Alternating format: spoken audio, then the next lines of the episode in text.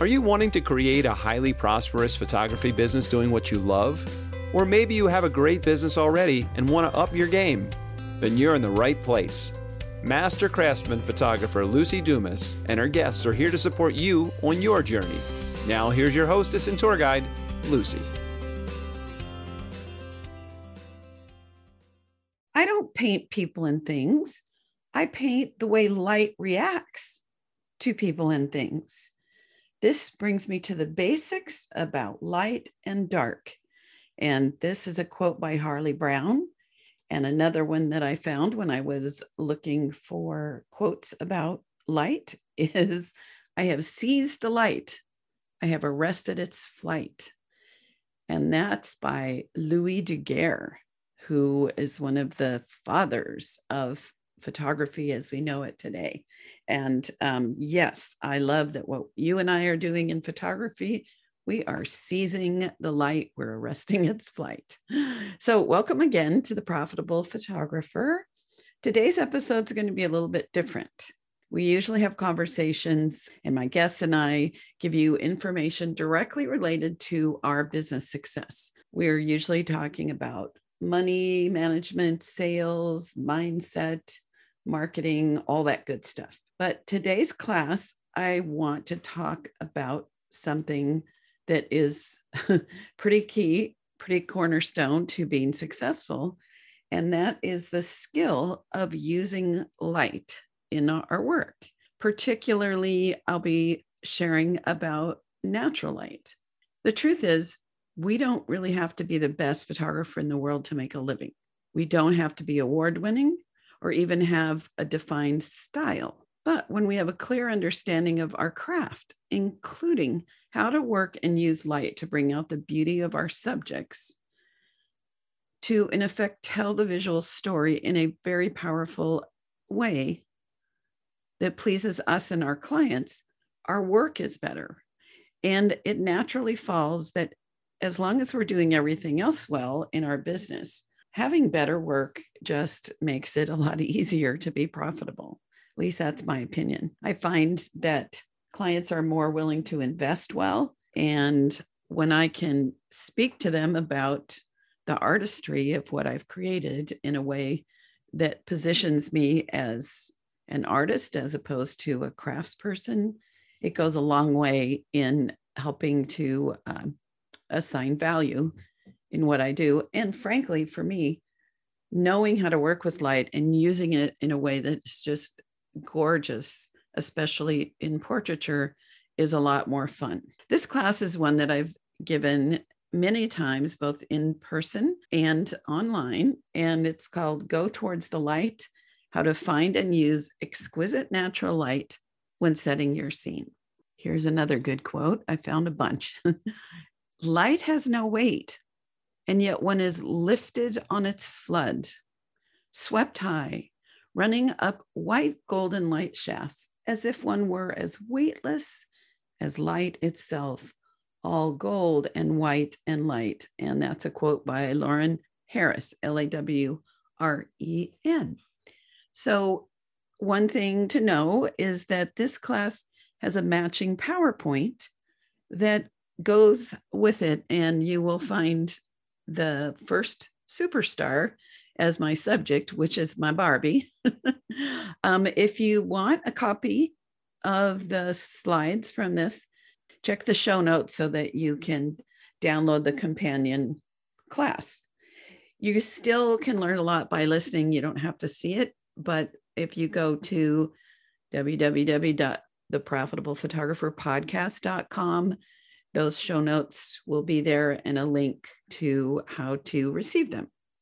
And also, I want to thank you all in advance for subscribing to my show on iTunes, leaving a review, and sharing this podcast. That is the one way to give back to me and my guests is to help more people hear us. Okay, so here's a little bit about me and why I love this topic of light. I've always been a light oholic. and guess what? My name, Luci, it means light. So it comes naturally to me. My first memory is of the morning light flooding into my nursery from the window. I had to be quite young because I remember being in my crib and seeing this light. And um, funny thing, so I was born in Indiana and we moved when I was three. And I was in Indiana. Mm, I had not been back there for 50 years at least. And I went to the little town and I drove around until I found the house. And the woman that lived there let me come in and go up to my bedroom, which was still there. And sure enough, there was a beautiful window that I had always kept in my mind, and it faced east. So that means that I was seeing the morning light. So, um, yeah, anyway, so it's my favorite thing. There's a few reasons why I love working with natural light, finding the light, knowing how to find it and how to work with it as a tool. First of all, photographing kids, uh, and I'll say weddings outdoors, is very challenging. And without the need to have a lot of technology that I'm carrying around and metering and organizing and so forth, having an assistant to help me or setting up light stands, being free of that is awesome. And number two, which is related to that, when I'm working, I love letting my subjects, especially the children, have some physical freedom. And this means that when kids are moving around, the light ratios and exposures are going to change as they might like toddle into a shadow or they might walk out into an open shade area that has a little backlight. So for me, that gives me freedom as well to be able to pop them into an area that has some nice light and a nice environment and get their attention or let them do what they're doing and capture those little moments. And I find that for me difficult when I'm also managing the left brain technology and the physical equipment. Number three, for me, the challenge of finding interesting backgrounds that will have gorgeous light falling on a subject in a way that's beautiful and creative is something I love. I love that challenge. Number four, I'm really more of a finder of my images rather than a designer. I plan where we're going to photograph. I help my clients be dressed well, and I know where I'm working. I know the time of day and what's going to be happening as the sun is moving through the sky. That I love letting the chasing of light be my muse as an artist. And I also love that I don't have to think up exactly what I'm going to do. I have the skills to be able to create it as I go. Here's another great quote Always keep the direction of the light source clearly in mind and keep asking yourself, how light is it? How dark is it? And that is a quote by a living artist called Leonie Duff. And when I looked up her work, I realized if I was a painter, I would probably paint very similarly to her. I've done a little dabbling in painting, but I like the uh, quickness of photography. So I have all these great quotes. So I'm just going to be sprinkling them in here. Okay. As a photographer, I love working with the natural light. And for the most part, if you go to my website or you see any of my photography, it is using light that I find. I do have a studio. And so now and then you'll see some studio photography. But even indoors, I love to use window light and door light and even a garage when I can. And I don't use reflectors generally because I just like to find what's bouncing around in a scene. So I guess you'd say it was a natural light photographer quote around that before it was a thing. Um, often I find that when people say that about their work, that they're natural light photographers, I see in their work a lack of using light as a sculpting tool. I like to say that I use light the way that a sculptor uses a chisel. And so, if some of you are natural light photographers, what I hope you get from this episode is an understanding of how you can make your images even more powerful. And especially when people are looking at the camera to have, you know, the, the eyes bright and and that deep connection with your subjects. I don't know if that makes sense, but um, it may more as we go along. I want to help you see the light and understand how to use it a lot better. one of the things I took a class one time, and then shortly after that, I went on vacation with a boyfriend. We were in kind of rural Utah after skiing, and it was late in the day. And all of a sudden, I went, Oh my gosh, oh my gosh. And he was like, What, what, what? He thought maybe aliens landed. And I said, Look at the light on those cows.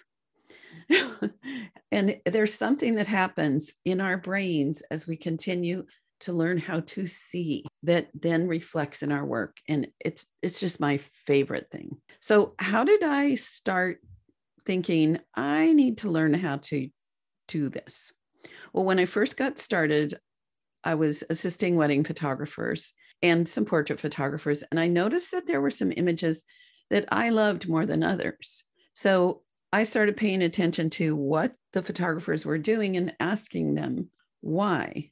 And what I discovered is that it was when they found images where there was a beautiful pocket of shade that was bouncing some really nice directional light into the eyes. Often there was a little bit of backlight, um, but that's where I first saw that there was something different that I really, really loved.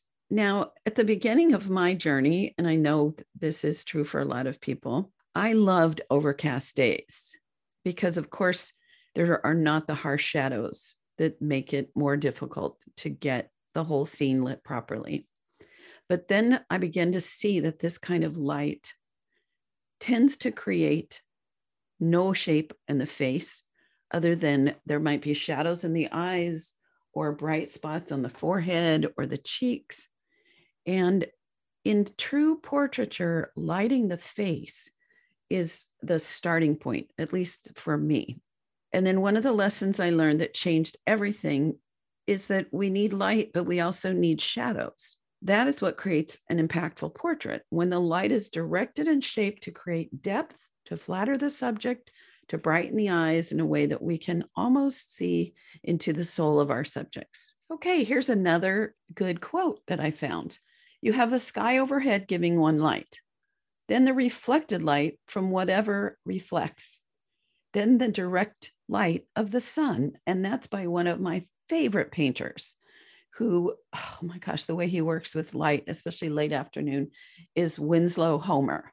You might want to Google him and you'll fall in love also. Okay, so there's one other story I wanted to share before I actually get into the PowerPoint part of the program, the details. And it's about the experience that I had at a week long class in San Diego through the West Coast School Organization. It's a Professional Photographers of America uh, affiliate. And the mentor was Dean Collins. Dean Collins is the god of all things light. If you can find his tapes and his lessons and study them, you will never be the same. Now, he's big on using artificial light, whatever he can to get what he wants, but that's a, that's a different subject.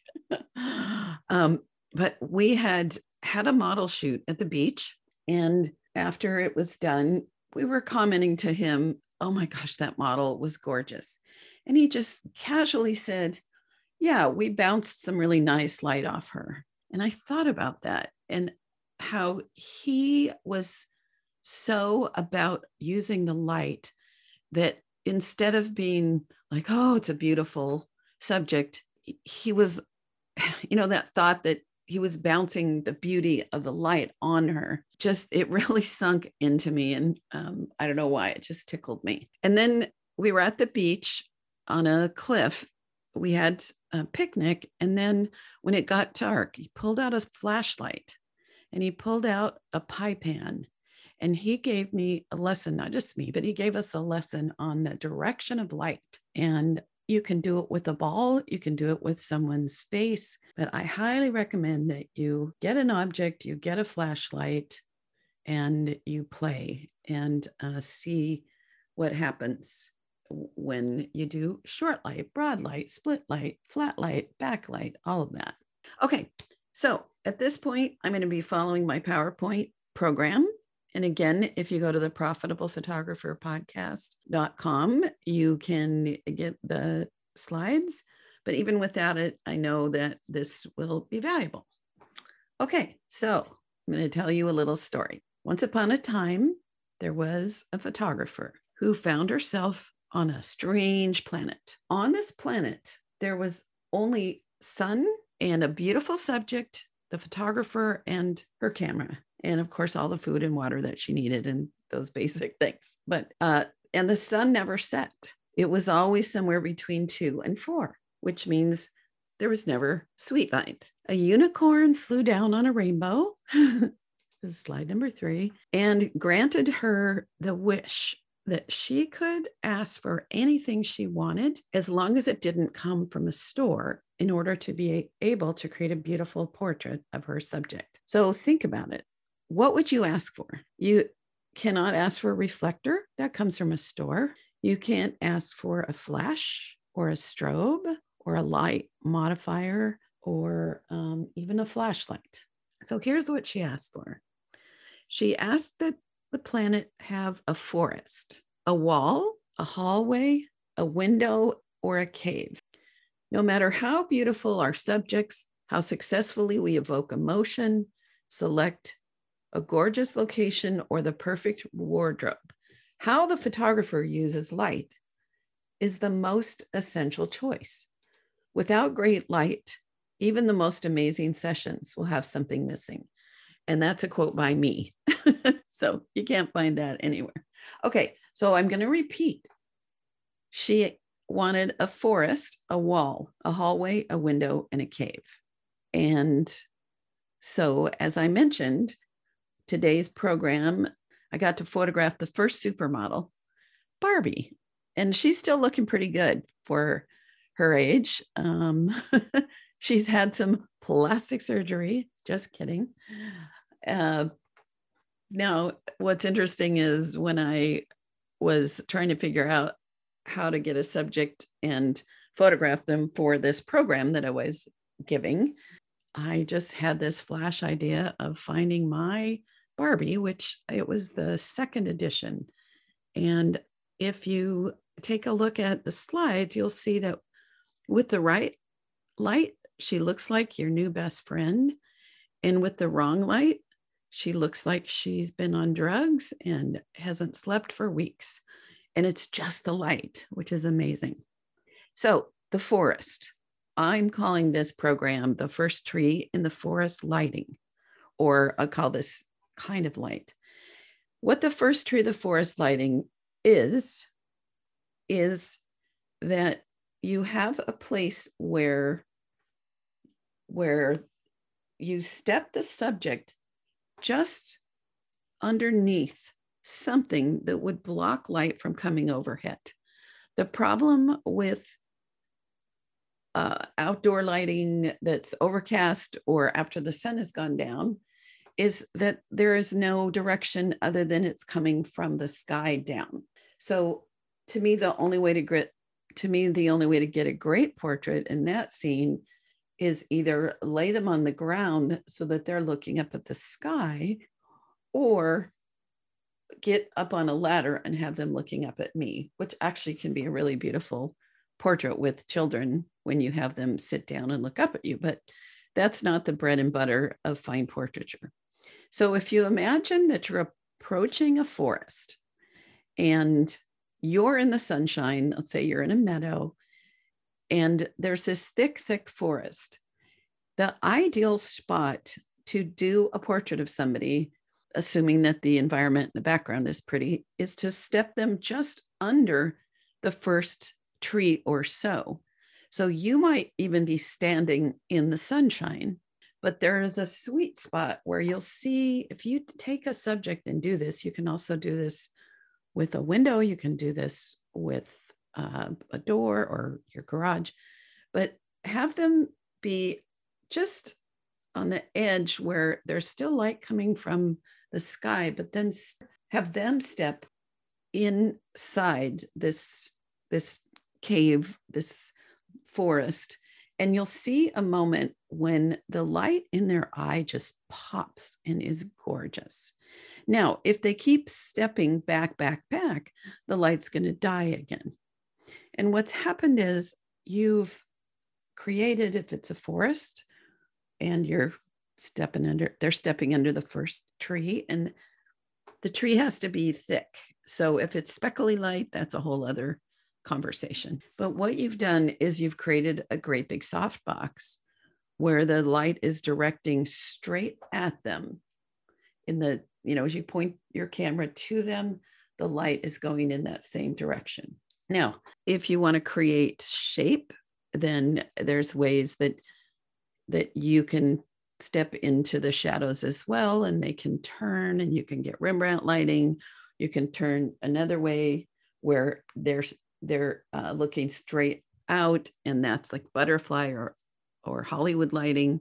But that is the core the first tree in the forest and that is the problem i see with so many photographers before they understand this principle is where the heck's the light coming from so the other key ingredient that is the let's say the shorthand for um, hey do i like the light and this is also true in the studio is if the eyes if you think of them like an old fashioned clock. I was thinking about this just a couple days ago that now we're getting our time on uh, the phone and other digital watches and things. And there'll be a point where people might not even know what a clock face is. I hope that never happens.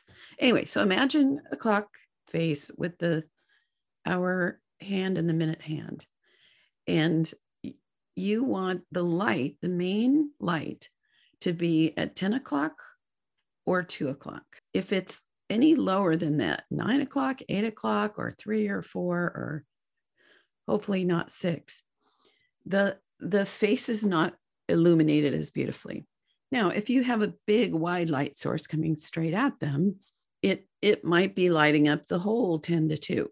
But what you want to be careful of is that you're not seeing light that's bouncing from the ground and coming up under their chin to kind of create, I call it the Frankenstein light when we take a, a flashlight and we put it under our chin and we go, boo. And that's where you will learn to see, see, see that moment when it's not bouncing from the ground too brightly. And it's just this gorgeous, gorgeous light coming directly at them. Does that make sense? I hope so. Okay, slide number 12. So I'll describe this to you. I have this black fabric box. I'm calling it Barbie's condo because she and Ken divorced and she had to sell the dream house, but she's much happier. Uh, and so I've got a photograph of her standing in shade, but right in front of this black box, or you can think of it as a garage. And what you'll see is that there's light that's bright on her forehead and her cheeks and her hair, but her eyes are in shadow. And then the next slide, I pop her inside the quote unquote cave or the Barbie's condo. And she has the most gorgeous light on her face. And primarily, we're lighting her eyes well, and there's no weird highlights in on the cheeks and on the chin and shadows under the nose that we don't like. So next is some of the challenges with dappled light, which is where possibly you're under a tree, but you're either not pointing towards the sun. Let's say the sun is still out and there's some some brightness coming through the trees. If you turn her back to the sunshine, then her face will be in shade. But if you're not careful, because our eyes don't always see this, if you're not careful, you won't notice the speckly qualities that can come with light coming through the trees. And it'll be later that you're like, oh, what do I do now? So always, now it can be tricky to block the sunshine from hitting our lens. You want to be careful of that. And um, sometimes it's fun to do that, and we call it flare, and we said we mean to do it. But as a day in, day out technique for portraits, we want to know how to get the quality of light on the face. All right, so let's talk about if you're indoors and you're using a window. You can use it as a main light source, and you want to turn your back to the window so that the subject is facing the window. And again, you want to find that place where the light is the most beautiful. It is not always easy to get the window in a window photograph because it's a main light source. Think about in the studio what would happen if you wanted to include your your softbox. It would be the softbox would be too bright. So overall, I use windows and doors as soft boxes as opposed to objects. Now, if the light is overcast outside, that can be a bonus at that point because when you're doing interiors, you can get some light coming in through the windows as part of the scene. That can be nice. But in general, you want to just think of it as a giant softbox. So, slide number 16. Another way to get good light and good shape is, is the wall. I mentioned that the photographer who was on the strange planet asked for a wall. What's nice with a wall is, in general, unless it's a south facing wall, you're going to have a pocket of shade. And if you turn the subject so they're kind of leaning against the wall, the wall will absorb some light and the shade will have some light bouncing in. So you get some highlights and shadows in the mask of the face. And uh, that can be a, a good workaround. All right. So, one other thing I highly recommend you study, and this is slide number 17, is different, um, what do we call it? Light patterns short light, broad light, flat light, split light, rim light, profile light, all that good stuff. And when you're working with a fixed light source, like a window or a door, or the light coming in the first tree in the forest, you can't move the light around, but you can move the subject. So the first thing you want to think about is lighting the mask of the face well, so that uh, there's a little shadow on one side, maybe a little kiss of light on the cheek, that brighter light on the other side, and nice little catch lights in both eyes. And what you can do with that is you can get a nice broad lit portrait, which is where the larger side of the face, as it's pointed to the camera, is the brighter side. And then you can step a little bit, let's say to the left. And if if it was camera right, has the broad light. And suddenly the subject's going to be short lit. And then you can move around and she'll have the perfect profile light. So I know that one's kind of hard to think about or see, but hopefully uh, you know what I'm talking about or you've seen these slides. Oh, so in conclusion, in the PowerPoint, beautiful portraits start with the light. The scene can be gorgeous, the emotions deep and touching, but for me, it is the light that falls on the subject's face that gives it that magic. The study of light has been an over 39 year, or if we say from, you know, my crib, that's more years than that, but a love affair for me. And I want to challenge each of you to learn more about portrait lighting and then also learn how to find the light out in the world. And that will just make such a difference in your work and Therefore, as your work is more powerful with the light that you find, I think you'll be able to charge more. You'll be more comfortable charging more. You'll have more confidence. So that's it for today. And I'm super excited that you joined me today on something that's a little more in the craft of photography and the art.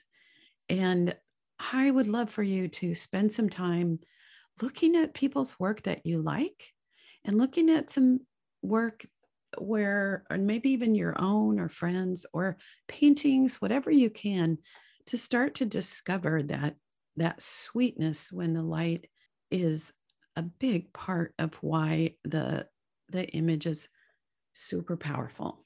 So remember to review and share on iTunes. Go to the profitable photographer podcast.com. Get in touch if you want any kind of support or if you'd like to give me a hot tip on somebody that you think I really should have on my show. I'm always looking for great guests that inspire and teach in a big way. So here's my quick summary. Let's see if I can do that without taking notes on my own conversation. You need to have a direction of light. Oh, something I didn't say. One of the reasons sweet light works, that late afternoon or early morning light, is because the light is low and the shadows and highlight difference is a lot less. It's a lot bright. But you're able, you'll notice in the sweet light to get that light in the eyes sometimes I see people who are doing portraits right around twilight and they're pointing the subjects back to the sunshine and and I'm like, "Oh, you, put the sun to your back and look at the light on the faces because that is when it all comes together." So the the core of this is to think about the the fact that light needs a direction in order to be beautiful and you don't have to always control it you can take the time to learn how to find it that's it for now thanks so much for listening and stay tuned until next time bye you have been listening to The Highly Profitable Photographer with Luci Dumas. If you've enjoyed this podcast, please rate, subscribe, review, and share. To connect one on one and learn more about our coaching programs, just go to lucidumascoaching.com. Until next time, go have fun photographing and selling your work.